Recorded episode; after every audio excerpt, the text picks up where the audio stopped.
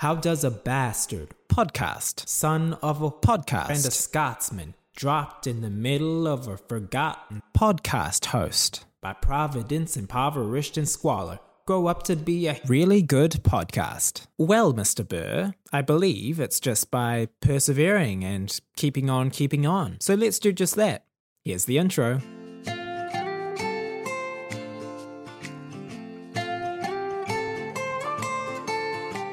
Hello, welcome to Broadway and Other Kiwi Dreams, a weekly podcast exploring the lives and minds of theatre practitioners in and around the New Zealand performing arts industry. I'm your host, James Shearer. Today, I am joined by actor, singer and author, Ellie Neal. Since graduating from Toi Whakaari in Wellington, Ellie has gone on to play some of the most iconic roles in music theatre, including Glinda in Wicked and Elle Woods in the Court Theatre's Legally Blonde, which was her first professional performing gig. Ellie joins the podcast to talk about growing up in the UK. She details the events that led to her landing the role of Elle. And of course, we get the story behind Ellie's pen name, E.J. Eden, and the inspiration for her new book, I Am Marked. So wherever you are, whatever you're doing, enjoy a conversation with Ellie on Broadway and Other Kiwi Dreams. Hey Ellie, how's it going? Hi, I'm well, thank you. How are you? I'm very good.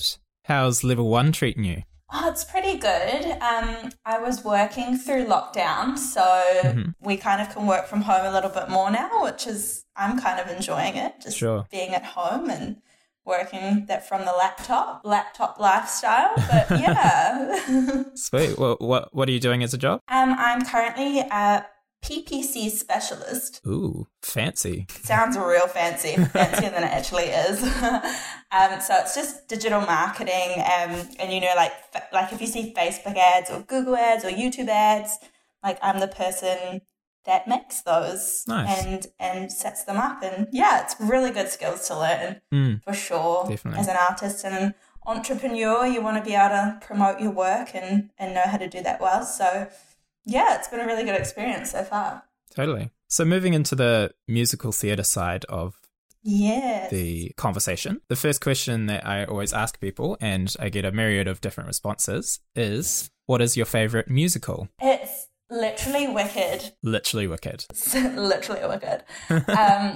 it's so lucky that I was able to, it's been my favourite musical since I got into musical theatre, so like 12 or 11. And then, yeah, it just feels like a dream come true that I was actually able to do it not once but twice. Yeah, so I would definitely 100% say Wicked. It's just the best. Yeah, totally. Apart from the fact that you got to play it, what about the musical stands out to you?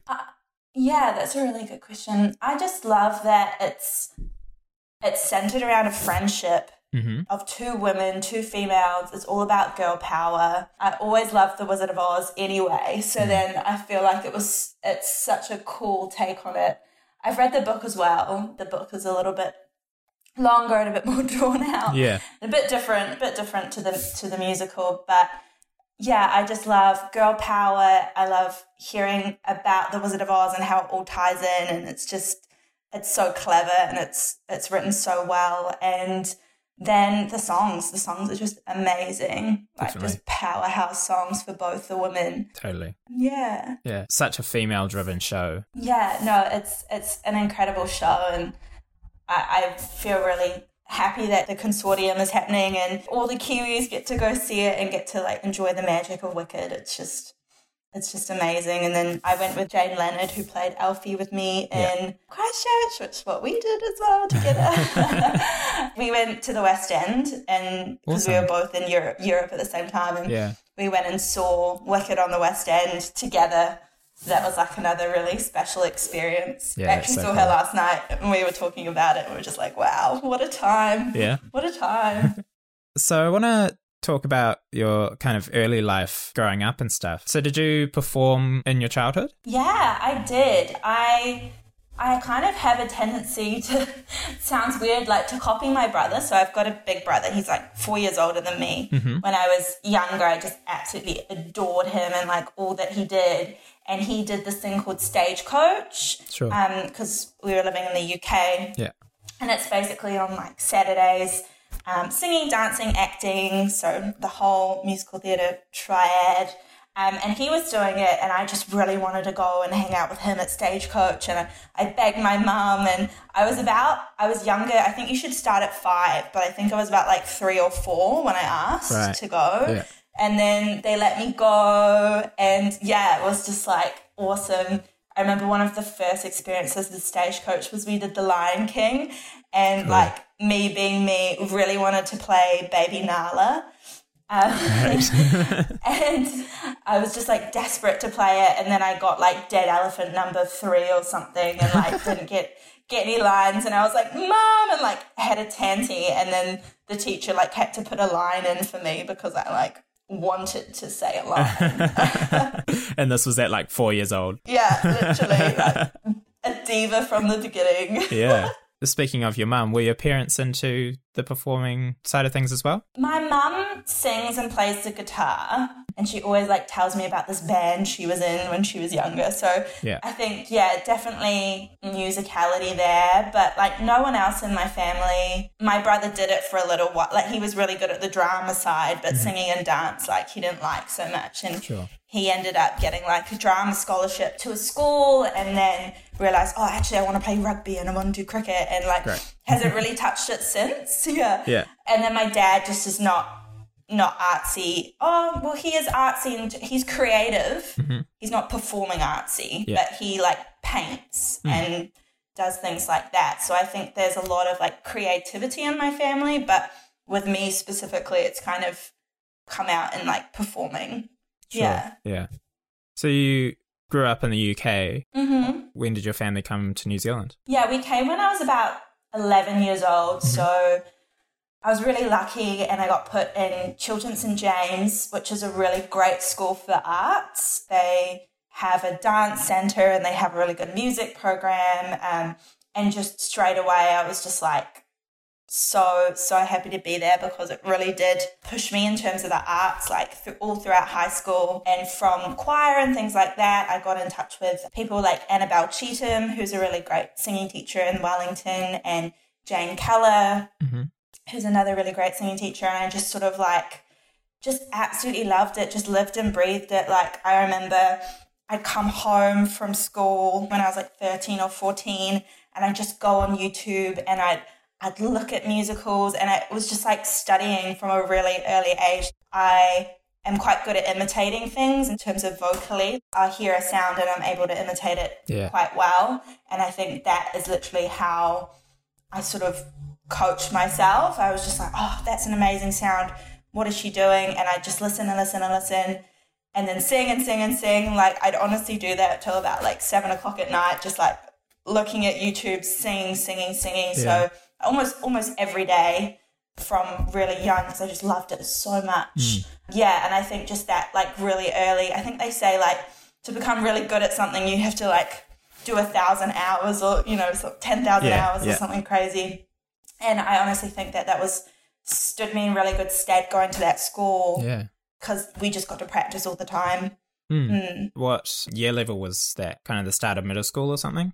So Chilton goes from like primary school all the way to year 15. Yeah.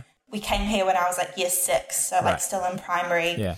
And then I went all the way through to year 13, so got to stay there. And yeah, it was just such a good school for the performing arts. I'm actually going back with Nick Purdy to judge. They have like a house drama, house music. Oh, awesome. Competition. Yeah. So in a couple of weeks, I'm going to go back and be like a judge, which I think is so really cool. Like so bizarre. I'm like, oh my God, I'm so old. I can go back and be a judge at my school. Yeah. Coming in year 6, you said. Do you remember that being tough coming into that school at that time? I mean, I made really fast friends with a girl called Sarah, who I'm like still to this day best friends with. Like we've been friends for 15 years. Yeah. Another girl called Olivia, like everyone was pretty open, and everyone just wanted more, you know, everyone's pretty keen for more friends. It was an all-girls school. Right. But I think, yeah, everyone was just like, I feel like at that age as well, everyone's quite open, and it's not, it hasn't got to the point where it's cliquey yet. Yeah. Like I feel like if you come in year 9, year 10, it would be a bit of a different story. Yeah, but totally. We were sort of young enough to be like, let's go play cops and robbers. Like, let's be friends. Like, yeah. So had a pretty pretty good time there. Yeah. Awesome. And then what about the writing side? Were you into writing as a kid? That's writing, past James. Hey guys, future James here. Just wanted to make sure that articulation doesn't fall by the wayside. So we're talking about writing, not riding. Thanks. Back to the podcast. Yeah, like I literally remember in the UK, there was like this like storytelling competition where you had to like do a little bit of creative writing and write your almost like a short story, I guess. Mm. And we put it in and I won, and it was like the year 5 and 6, and I was year 5 at the time, so I'd like beaten out the year 6s, and I was like, wow, I like won this creative writing competition. And then since then, I think that kind of gave me a real confidence when I was young to like just keep writing. And yeah. I think a lot of people that are creative are not necessarily creative in just one area. Like it kind of goes in and out, and you might explore something else, and yeah, so I think writing has kind of been more of a personal exploration for me. Like I haven't really shown my work. I got into a master's program for creative writing at Victoria, which was quite competitive, and then I got Wicked, and then I decided, I'm going to go this route rather than the writing route. So, but it's always kind of been there in the background. I've always written little stories, little poems, and just really enjoyed it, but never really showed it to anyone. So obviously with the novel coming out, I'm like terrified. I haven't really shown my work. Like I've shown my work to my mum, my editor, and that's like it. So yeah, it's like really scary, but I feel really excited at the same time. Totally. We'll get to that a bit later. First though, another theatre question. What would be your dream role to play that you haven't played already? I absolutely love the musical Waitress. Sure. I think it's so funny, like the comedy in it is so great, but also has a real big heart. And so there's a character there called Jenna, who's a waitress and, you know, a bit down and out, a bit of a tough situation she's in. It's just such a beautiful character, beautiful songs. And yeah, I think I'd like to explore Jenna one day. And I think quite a lot of the time musical theatre is like, you know, really big and, you know, you have to be really kind of OTT with it. But I think that character, you could be quite real and realistic and like almost to the point of, you know, like screen work. It almost feels like quite a cinematic performance, which I think would be really fun. Yeah. And the climax of that show is this beautiful song, She Used to Be Mine, and like the climax of most shows is massive and big, but the climax of that is just her on a stage, just by herself. And it's so emotional and it's so raw. 100%. So moving on to your study, you went to Toi Whakaari. I did. How was that experience? It was really good. It really challenged me. It was also really freaking hard. It was tough. Like most people were just like, oh yeah, I'm going to a lecture, you know, might have an assignment due. Yeah. Like didn't seem to be like at uni that much. Yeah. But with Toi, it's like you get there at like 7 o'clock, like 7 a.m. for warm up. You warm up physically, vocally for the day, and then you're there till like 5. But then if you have projects or something like that, you have to work in the evening until like 9, or you have to go in on the weekends. And it was just like really, really intense. You have to be there every day and you have to perform and, you know, do good work every day. And it kind of like forces you to do that, to just keep showing up, even if you don't feel like it. It's a really good lesson, I think, as an actor. There will be days where you don't feel like doing shows. Totally. Where you feel a little bit under the weather, or, you know, something bad's happened at home and you're like feeling a little bit emotional, but you've got to turn up, you've got to deliver. Yeah. And I feel like that was something I really learned from Toi, and it was a really good lesson, just actually just the act of just showing up. We had a class of 20 people, and I think it was a really good experience for me learning about so many different types of people, because I feel like at Chilton it was just like all-girls school, you know, and to get guy friends and stuff like that, I was like, wow, this is crazy. Yeah. Everyone had come from really different backgrounds and were really different people, and I think that was a really awesome experience for me, experiencing new cultures, experiencing new world views and life views. and kind of opened me up creatively as well. Sure. I think, yeah. Are you still close with all the people in your year? Yeah, 100%. I feel like creatives, like, we're great when we're with each other. Like, it's like nothing has changed. I'm not great at, like, continually keeping in contact with people and messaging people, and my friends are the same as well. But, like, when we're both in the same city, we'll, like, catch up, and it's like, oh my God, best friends, like, nothing has changed. I feel that. Since we went to school. Yeah. That's part of the reason why I started this podcast. Yeah, just to connect with people again.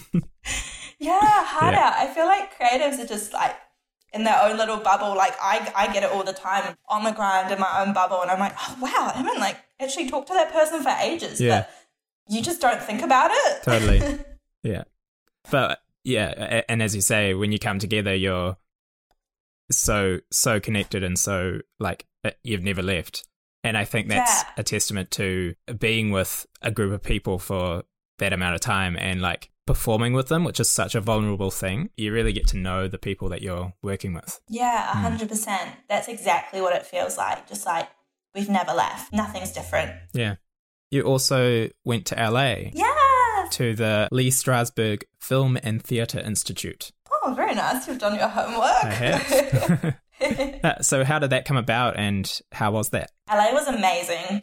I went with my friend Grace, who was at Toi with me. I think that was partly because, basically, I'll backtrack. We have to do an internship in our second year at Toi, and it can be whatever you want it to be. Mm-hmm. LA was, like, the place I was scared of. Like, I didn't really want to go there. I probably would have felt more comfortable going back to the UK and going back home. Sure. But because I was scared of it, I was like, I need to do it. Mm. And I actually loved it. It was such an incredible experience.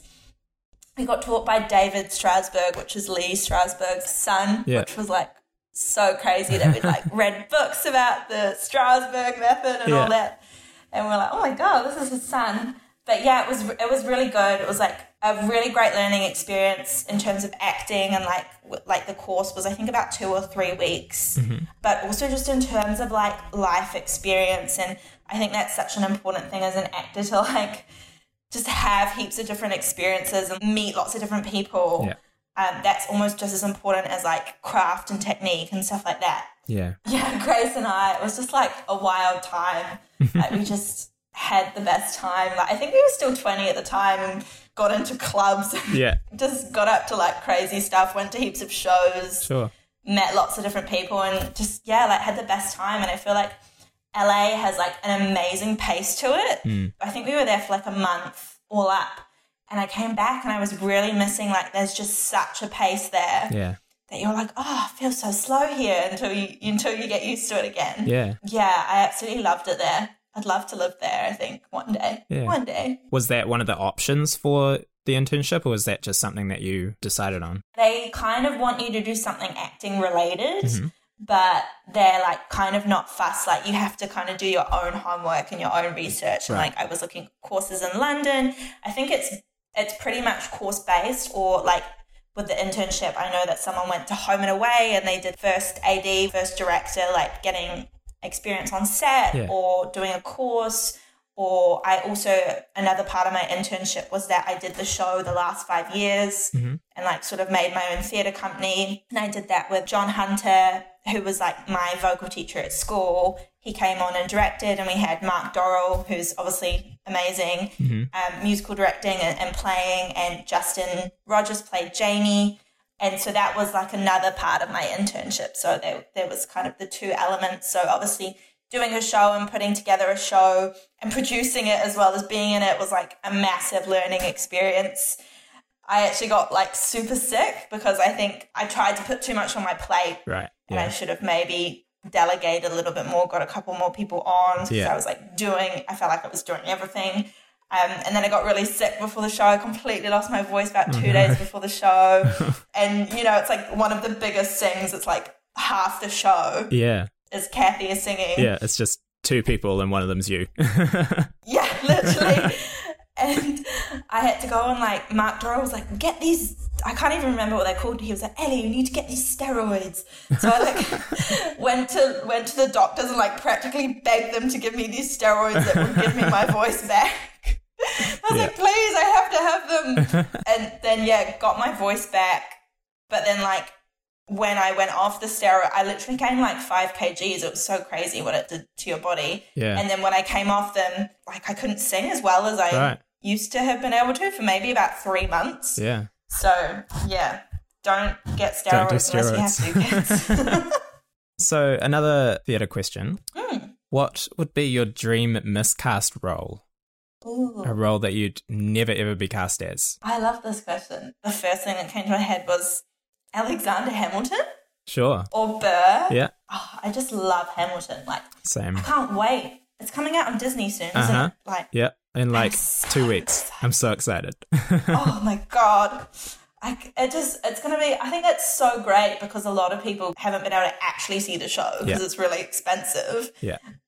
So I think it's so great that it's becoming accessible for everyone because it's just the music is amazing. Like I've only listened to the music, haven't even seen the show or any bootlegs or anything. And I'm just like, I can just tell. Yeah. It's just phenomenal. Mm-hmm. Like the music is just so awesome. And just such a cool story as well. He's just amazing, isn't he, Lin-Manuel? Uh-huh. Such a clever guy. I've seen kind of the documentary of how he started it. He got a book of the story of Alexander Hamilton, and he just put it into a musical as it is. Hamilton's story is a hip-hop story. Basically, starting at the bottom, now he's here. They didn't change anything about his story. That's just how it was. And it's like, in that time, how can this story be a hip-hop story? Hey guys, Future James here again. Just wanted to jump in here and say that I am well aware that there are historical inaccuracies in Hamilton, and I am aware that people are trying to cancel Hamilton for those inaccuracies, which I find absolutely bizarre. However, if you do look at, like the Wikipedia page of Alexander Hamilton, Hamilton the musical is pretty shot for shot for his life. And that's no pun intended for my shot. Maybe intended a little bit, but just wanted to say that. All right, back to the podcast. Yeah, like it's just totally wild, isn't it? Like I didn't know that they haven't changed any of the plot points to make it. It's just more his musical. Life. That makes him even cleverer. Yeah. Speaking of dream roles, the first role that you actually played professionally was Elle Woods. Yes, I did. Which is a crazy first professional role.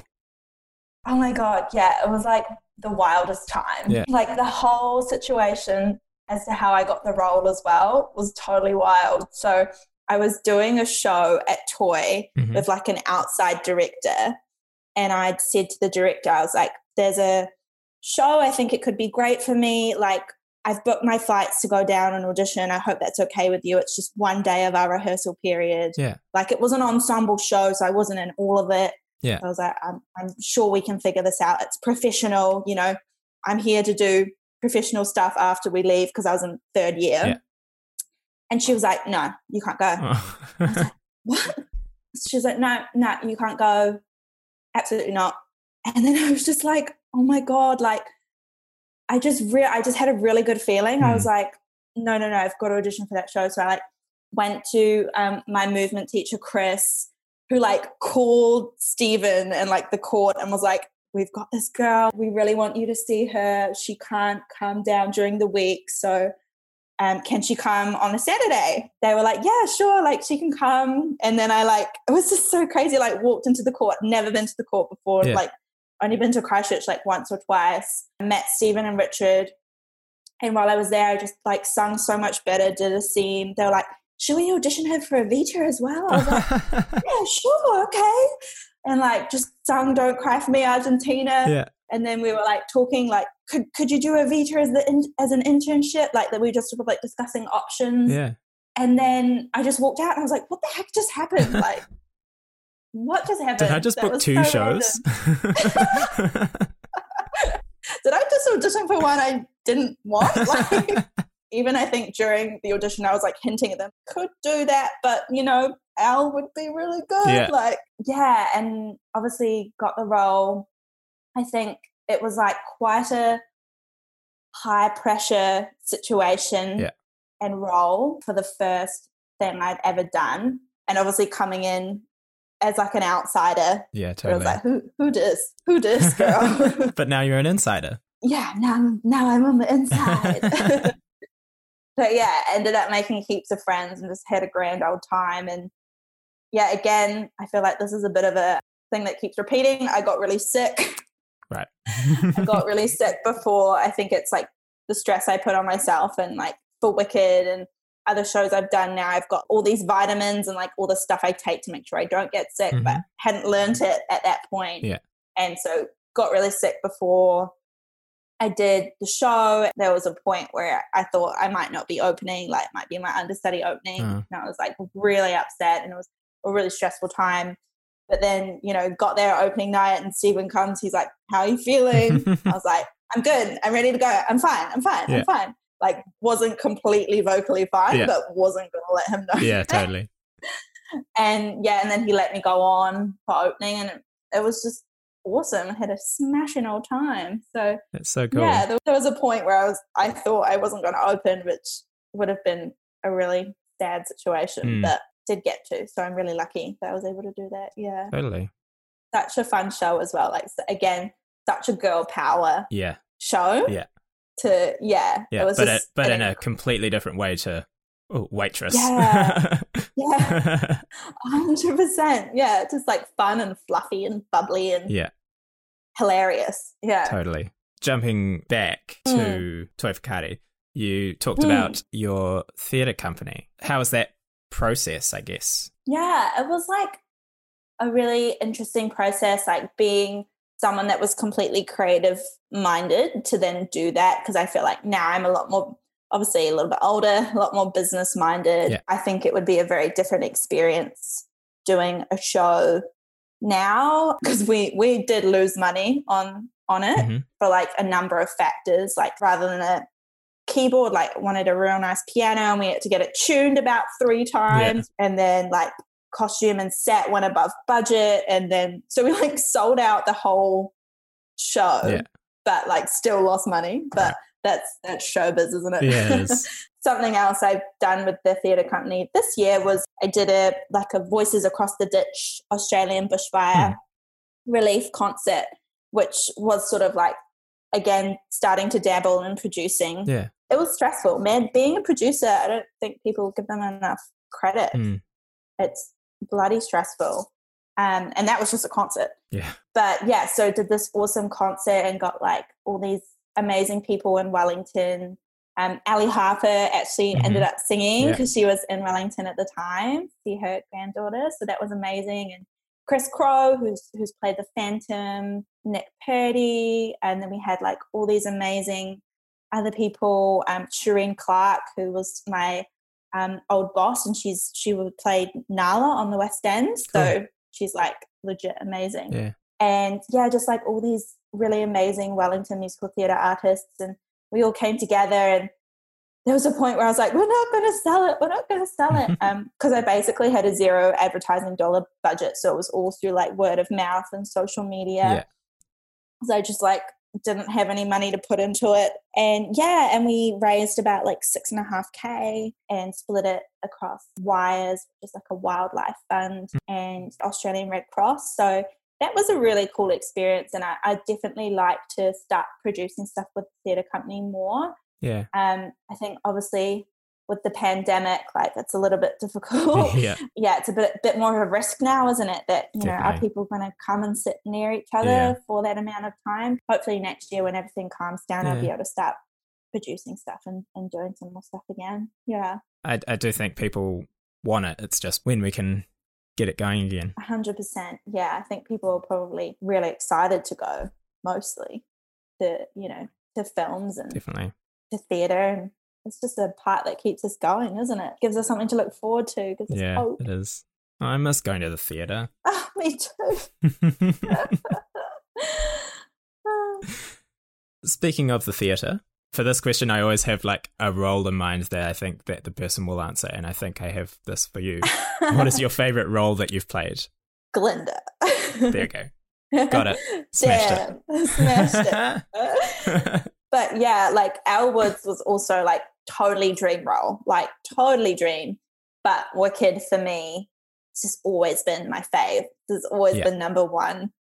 And yeah, so to do Glinda, I always, when I was younger, I always used to want to play Elphaba because I was always told, you know, you're a mezzo soprano, you don't have those higher notes. Not always told, just told by one person. We won't get into that. But yeah, and then I, you know, obviously started to believe it myself. I was like, no, I'm not a sop. I'm not a soprano. I can't sing that high.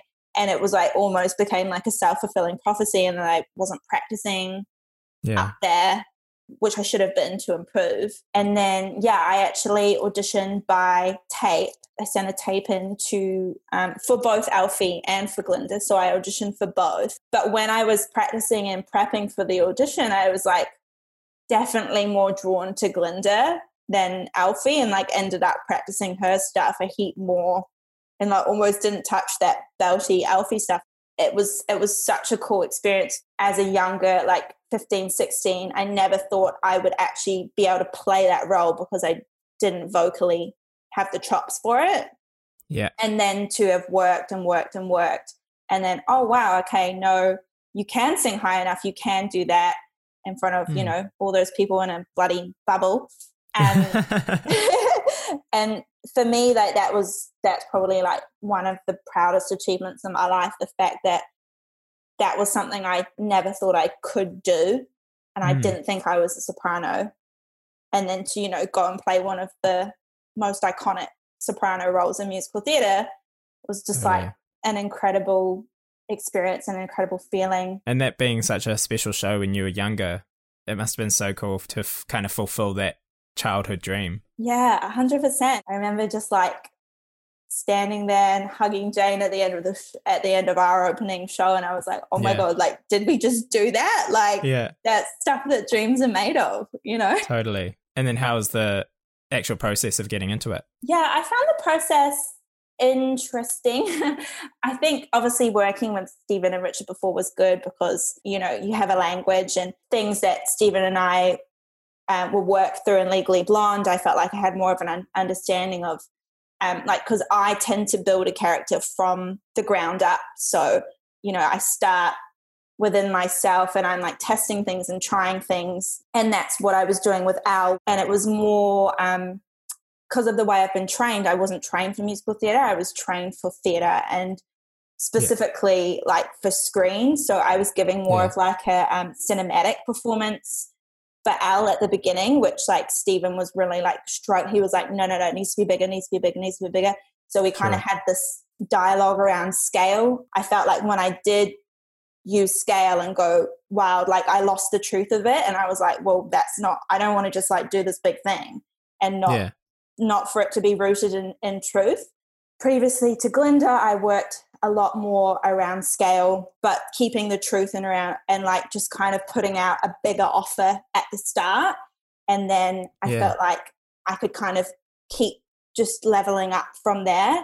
And he was a lot happier with that because I think he likes to see the end product or close to the end product and then work to refine that rather than build straight from the ground up. That's probably, you know, something as an actor you should be doing before rehearsal starts. So that was a good piece of learning from Legally Blonde to Wicked that I kind of carried through, that I felt I had improved in, which was really nice as well. Cool. So now moving on to the book. The book. So for those that don't know, Ellie is still writing? Literally this weekend is like my final round of edits. So great.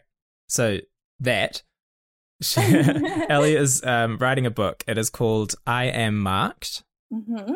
I read the first chapter, did your email thing, which you can also do, dear listener. How can I get the first chapter? Yeah, so you just go onto ejeden.com because I'm just using a little pen name because I thought, why not? And I think EJ Eden sounds fun. So ejeden.com, you can subscribe to my newsletter, which I'm basically only going to put out with like big announcements and fun stuff, so I'm not going to bloody spam you. Yeah. So you just pop your email in there and then I'll send you the first chapter of the book so you can get a little taster and see if it's something you might want to grab and want to read. So Do you mind if I say the first line? Because I think it's great. No. Go for it. So the first line is, I hadn't planned on dying today, which is like an amazing opening to a book. Like it's... It just hooks you straight away. Oh, thank you. Literally, there was 50 pages before that line. So right. I cut 50 pages. Oh, and then I was like, no, it needs to start at this point. Yeah, so, it needs to start with the action. Yeah, 100%. Yeah, no dilly-dallying in this day. I think in this day and age, you know, everyone's got so much entertainment around them and so many options. I was like, no, cut, like, too much backstory, just need to start with the action, just start where it gets exciting. Yeah, definitely. Because it's for me, it's kind of like Hunger Games-esque with also some like mutant stuff thrown in there. So can you explain like kind of what it's about? So yeah, totally. Hunger Games was like my favourite trilogy book series as a teen, and like definitely a huge amount of inspiration drew from that. But in terms of the story, so there has been a plague, and it happened about 20 years ago, and pretty much a lot of humanity as it is has like died out. Anyone that didn't succumb to the plague, their bodies have mutated to like survive, and basically they've become like a new version of humans, like superhumans. So they're really strong, they're really fast, they don't need as much sleep, they don't need to eat or drink as much. But then everything else on the planet, so all the other animals that survived have also mutated. So then there are sort of like big monsters that kind of roam the world. Yeah. Our main character is called Ava. And so we start with Ava in the first chapter. She's battling one of the monsters, which she calls a mute, because it's like a mutated animal, mute.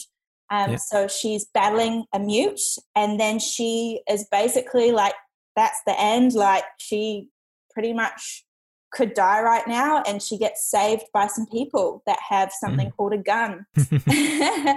And the story kind of progresses from there. Yeah. Cool. What kind of sparked the idea?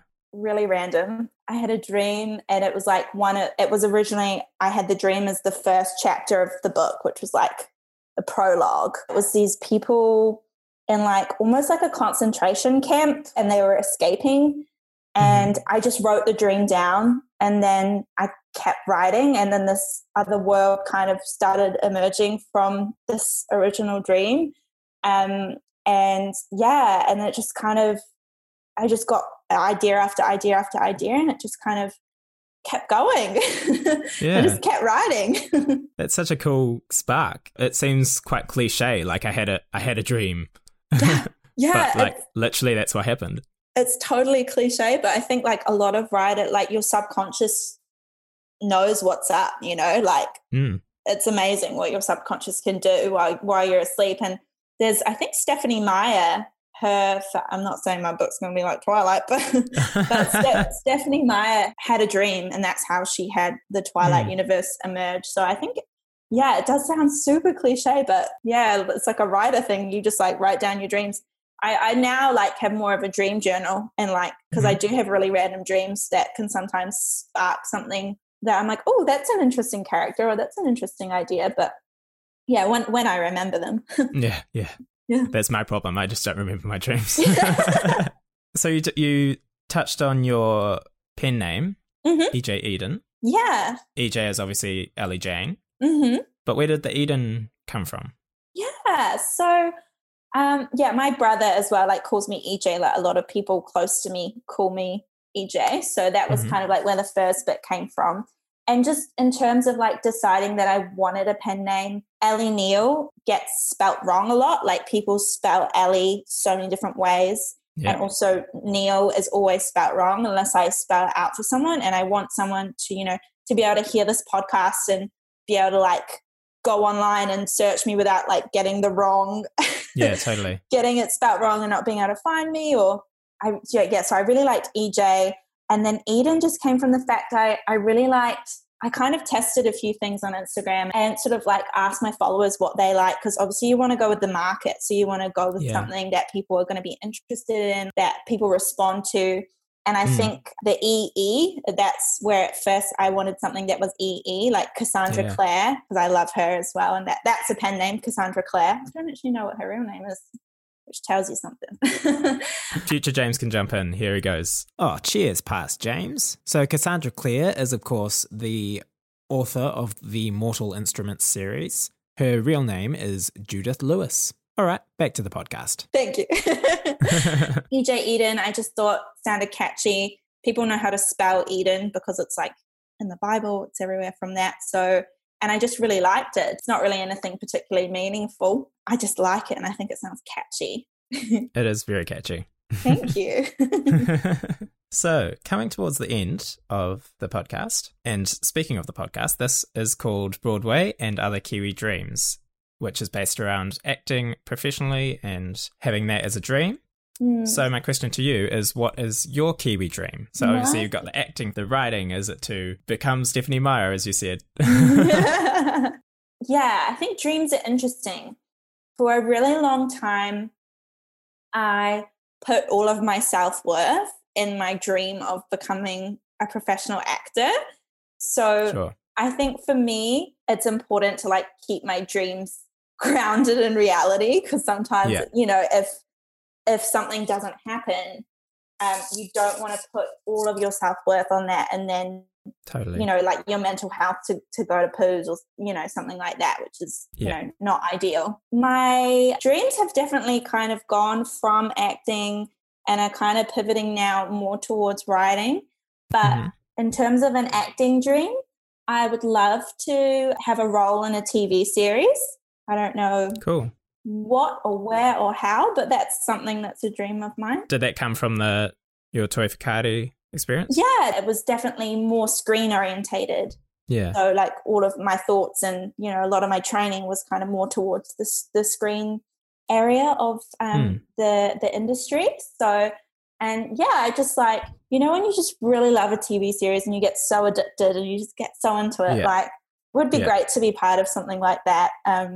That someone really, you know, enjoys and they can look forward to it. And then in terms of my writing dreams, I think it's just to keep writing. And for me, that's enough, to keep putting pen to paper and to keep getting books out and for people to enjoy it. I think quality work is really important. I invested in an editor. I invested in a book cover designer because for me, the quality is really important. I just want to put stuff out there that I'm proud of and that I can say, you know, hand on heart, I'm proud of it. You know, it might get a bad review or something, but I know that I've done all that I can do to make it the best quality I possibly can. Yeah. So for me, it would just be that I keep writing quality work and that people enjoy that work. Awesome. I guess lastly, when is the book coming out and where can people get it when it does? Yes, thank you. It comes out August 16th on Amazon. So that'll be ebook and paperback on Amazon. But something I've noticed that I've put on my socials is that it's really expensive to ship the book from, because it gets printed in the US. It's really expensive to ship it from there to here. And obviously I want all my friends and family to read it in New Zealand. So I'm doing a little print run here in New Zealand so they can buy it online on September the 16th on ejeden.com. I'm going to have a little shop set up there and you get free shipping. So so people can enjoy it here and not just be in the States to have to, or, you know, pay a crazy amount of money to ship it across. Yeah, awesome. And, of course, you can get the first chapter right now at ejeden.com. Yes. Awesome. Well, thank you so much for coming on. Oh, thank you so much for having me. I've actually really enjoyed it. I was like, really getting into it. Yeah, it's awesome what we can dig up by just having a conversation. Yeah, for sure. Yeah. That's fun talking about your life and your experiences and being like, wow, that's crazy that thing happened. Yeah, and I think especially the New Zealand theatre industry, you don't really get to do that a lot. No. Which is, again, part of the reason why I did this podcast. Yeah, you're doing amazing stuff. I love it. Thanks. And thank you to everyone for listening, and we'll talk to you next week with another guest. Bye. Bye. Awesome. Hi, everyone. Thanks for listening. I hope you enjoyed hearing about Ellie's performing career, as well as her newfound foray into the world of publication. As we said in the episode, you can get the first chapter of I Am Marked right now by going to ejeden.com and signing up to the mailing list. The full book releases on August 16th worldwide, with a free shipping deal for New Zealand coming on September 16th. You can keep up to date with Ellie and the progress of the book at e.j_eden_author on Instagram. While you're there, why not follow the podcast at And Other Kiwi Dreams? You may even get a chance to ask my guests questions from time to time. You can also find the podcast on Facebook, Twitter, Patreon, and the website. All of those links are in the description. Join me next week as I talk to the ex-CEO of a hospital, or well, a fake hospital at least, on Broadway and Other Kiwi Dreams.